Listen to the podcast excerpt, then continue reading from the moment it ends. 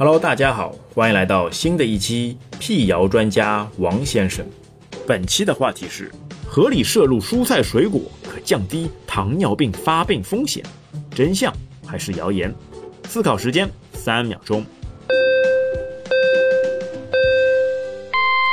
答案揭晓：合理摄入蔬菜水果可降低糖尿病发病风险，是真相。研究显示，合理摄入蔬菜水果能降低糖尿病的发病风险。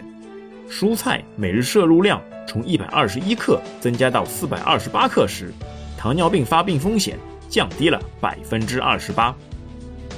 这题大多数人应该都会答对，因为在我们的观念当中，多吃蔬菜水果总是有好处的。蔬菜水果可以补充大量的人体微量元素。